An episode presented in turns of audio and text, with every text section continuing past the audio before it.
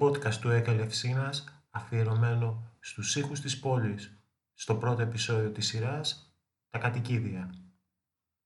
Τα πλεονεκτήματα της ζωής μαζί με κατοικίδια.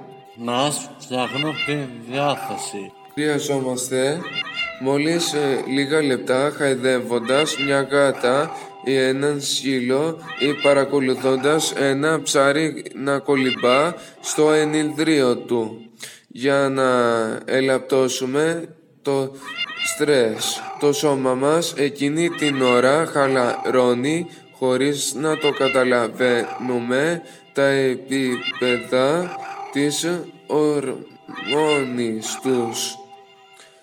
Αγχούς ελαττώνονται και το σώμα μας παράγει περισσότερη σερωτονίνη. Χιλιά γατιά και καλή καρδιά. Μέσα στα μακροπρόθεσμα ωφέλη του να έχουμε γάτα ή σκύλο είναι η καλύτερη υγεία της καρδιάς. Φαίνεται πως η καθημερινή παρουσία αυτών των ζώων στο σπίτι μπορεί να μας προστατεύσει από καρδιοπάθειες. Δύο ιστορίες που γράφτηκαν από τα παιδιά, εμπνευσμένες από τα κατοικίδια.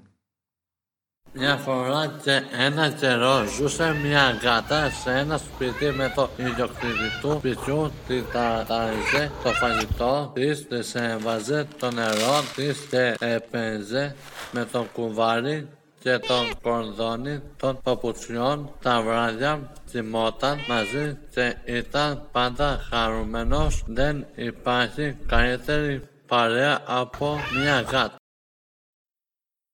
Ήταν μια φορά ένας άνθρωπος που είχε πρόβλημα με τα μάτια του. Μια μέρα συνάντησε στο πάρκο της γειτονιάς του ένα σκύλο. Ο άνθρωπος πήρε τον σκύλο στο σπίτι του. Τον βοήθησε να βρει τα ρούχα του και τα πράγματά του. Όχι όμως μόνο μέσα στο σπίτι, αλλά και έξω από αυτό είχε, βο... είχε βοήθεια από τον σκύλο, όπως το σούπερ μάρκετ. Δεν υπάρχει καλύτερος βοηθός από τον σκύλο.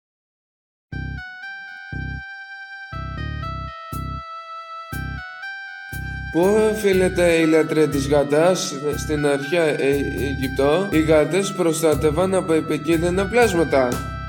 Οι γάτες κουβαλούσαν την ουσία της θεάς Μπαστέτ.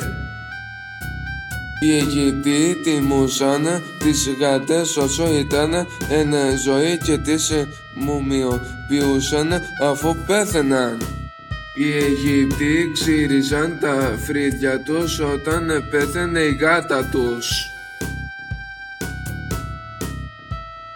Ακούστηκαν οι μαθητές; Παγκαλιός Παύλος, Τσακμακίδης Θοδωρής και Τσάμος Γιάννης.